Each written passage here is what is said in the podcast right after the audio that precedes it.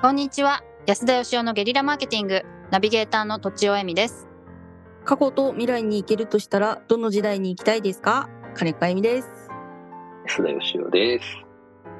どうですかそれ話しますに未来に、未来に行っちゃうと、うん未来見てみたいですけど、ちゃうとなんか、すごく大きくなんか、現在が変わっちゃいそうな気がしますよね。あ世界線見ちゃいけないものっていうか。うーん、うーん確かにでもまあ、どっちかというと、それは未来が見たいですね、僕はね。ああそうそうなの過去を確かめたいっていうのもありますけどね、本当はどうだったのかみたいな。ね、私の氷河期行きたいんですよ氷河期の前のあの恐竜見てみたいんですよ寒いですね。うーんなるほど恐竜なんてここにいたのかっていううーんことを見たいですうんうん私は日記捨てちゃった日記をちょっと取り戻したいです ねうん渋い子供の時の心理をやっぱ思い出したいですねもう忘れちゃったからあー過去で氷河期まで遡るってなかなか珍しいですね。大体人類が生まれた後なんですけどね、みんな戻りたいのってうね、んあーそっかきそっか恐も竜うなん見か、たかもはったや、もはや過去か未来か分かんないですね、そうなってくるとね。氷河期前氷河期ぐらいになってきたら、だって未来でも氷河期あるかもしれないじゃないですか。恐竜もいるかもしれないし。確か聞にいたことあります確かにそうですね、うんということで今日のテーマは、はい過去と未来ではなく、ではないんではだなく、ではなく、はい自分の子供はなぜ可愛いのかということについて考えてみたいんですが、はいうん、ええ聞きたいあの聞きたいまあ私の中には仮説がいくつかありましてね。はい。はい。まず一つは、えー、血がつながってるから可愛い。うん、おお、うんで、二つ目は、あの、自分の、僕なんかはもう50過ぎてますんでね。はい、年を食ったから、なんか可愛く感じんじゃないのか。おうーん、うんで三つ目は、その、自分の子供云々は置いといて、今の子供はまあ可愛いんですけども、はいそのなんか、その子自体のキャラが可愛いんじゃないのかなとかですうね。ん、ここういう仮説がありまして、うん、で、まずその血のつながりについては一番なんかあの、あんま関係ないかなっていう気がしてて、私も関係ない気がしますね。例えば今、実は病院で子供間違えて取り書いてたみたいなのあるじゃないですかね、映う画んで。そうねうんうん、で自分の子供じゃなかったって言われた瞬間に、じゃあこの子が可愛くなくなるのかなって言われたら、まあ多分そうはなんないんだろうな。はい、うんねううんんということはやっぱり一緒に暮らしてるから可愛いということなんでしょうかね。うんなるほどでも一緒に暮らしてても可愛くない子供もいるかもしれないんで、まあ、そううん前いにうも話しましたけも。ど、あの、うんあよその子供も可愛いっていう人いるじゃないですか。子供はみんな可愛いみたいなのが。可愛いですよこう。ええいや、僕は明らかに可愛い子供もいるけど、 もうたただ単に憎たらしいだけの子供とかもいますけどね、僕は。ももうなんか全子供が愛する対象ですね。素晴らしいですね。えなんかあのもう刷り込まれてるんだと思います。子供を見るとその脳内ホルモンみたいな快楽物質が出るっていうのがうんうん刷り込まれていて、うんだから他の子供も もうそれが出やすくなってるんですよね。ええーじゃあ自分の子供だけが可愛いわけじゃないと。あそうです。うんまあへーあの多分差はあり差はありますけれども。うんうんあのか可愛いっていうのがなんかいろんな意味があるじゃないですか本当にあ可愛いっていうのとなんというかこう、自分とこう近い感じがするとかこうバカにされたらムカつくみたいなのも可愛さあまりじゃないですか、うん子供がバカにされた時にムカつくとかそういう可愛いもあるのでそれはやっぱり自分の子供だけっていう面はありますよね。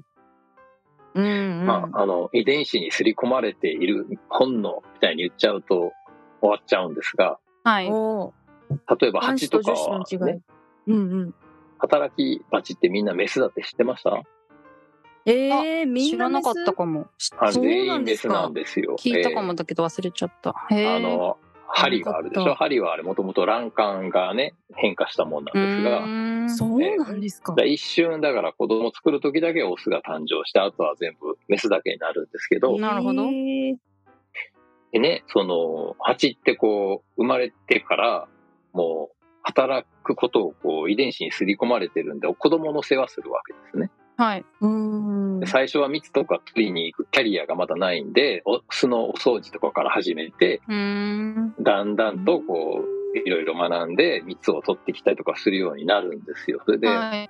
年老いて死んでいくんですけど、だいたい1ヶ月とかそのぐらいしか持たないらしいんですね。うーんえー、そうなんだ。で、その間にまた次の子が生まれてきてってことをやるわけですよ。 はい。うんつまり、自分の人生は、八だか八生なんだ。ええあ知性え八世、八世。八あ生ねー。人生、人生と。ああ、そういう意味か。そうはいポカンとしちゃったはいうんポカンとしちゃった。うん。でその自分の人生はい。は、その、子供、子育てに全てを、こう子孫繁栄に費やしてるんですけど、その子孫もまた子孫繁栄に費やしてるんで、冷静に考えたら、何のためにこれ食ってんだって感じじゃないですか。はい。で人間の場合は、その本能的に子供が可愛いと思ったり、もちろん育てたりってこともあるんですけど、だけどうん社会的、義務的にやってる人もいるし、あるいはその、うなんか理性で、人として社会的でも本能でもなく、自分はその思想的に人として子供を可愛くぞみたいな人もいるかもしれないし。はい。あ、うんその、なるほど。私はあれですね。さっき言い忘れたかもしれないですけど、こう後天的です。子供が可愛いのは。あの、自分の子が生まれてからです。うん。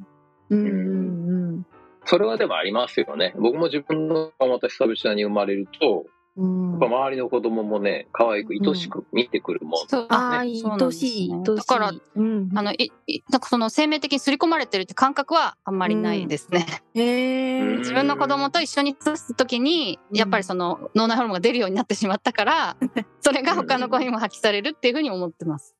だからそれは猫ちゃんでもそうだったかもしれないです。ほう猫ちゃんをもし飼ってたら。う。うんんうんうん、なんなんとなく今聞いてるお二人の話わ かわかるような気がし猫猫みたいななね。うんうんみたいなね。うん、こんなね。感じ、うん、まあだけど、ね、子供に一切愛情を持ってない親っていうのも世の中にはいるみたいなんで、そうですよね。だから単に本能っていうだけじゃないのかもしれないですけど。うんうんうん。うん。うん安田さんは、加山さんは、はい、ごめんななさんでい。しょう。最初のお子さんの時はそんなにやっぱり子育て頑張ってなかったと思うん こふうに聞いてあいいる覚えがあるんですけれども、うんはいその時と今と感じ方違いますかそれは年取ったせいかもしれないっておっしゃってましたけど。あう違いーますね。だから、うんへー多分その時も自分の子供すごい可愛かったと思うんですけど、はい。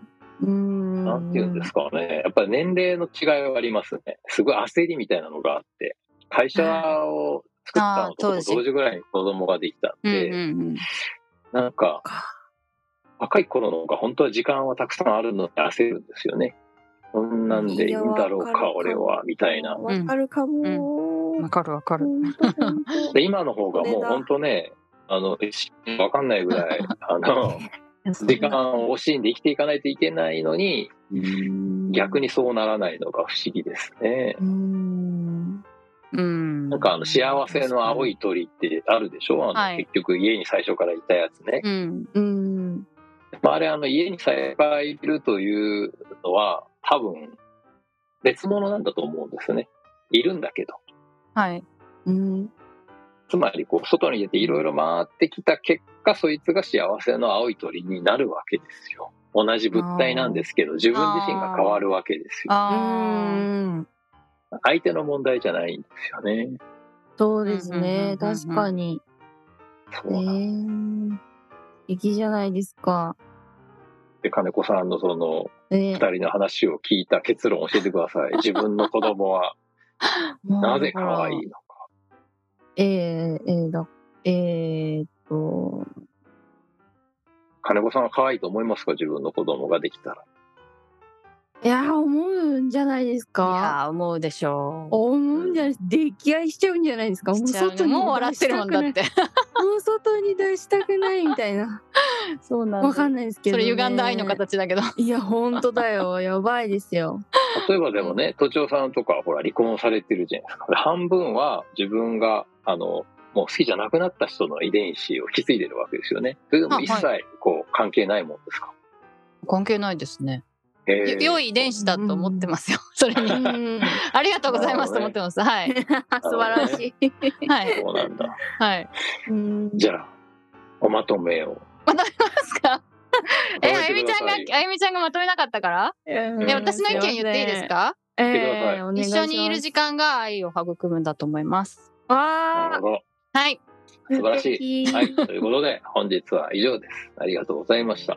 がとうございましたあり。がとうございました本日も番組をお聞きいただきありがとうございました私たち3人でギブの実験室というオンラインサロンを始めることにしましたキャンプファイヤーファンクラブというサービスで募集をしていますので参加したい方はキャンプファイヤーで検索するか境目研究家安田義雄のホームページ安田義雄 .com からお申し込みください来週もお楽しみに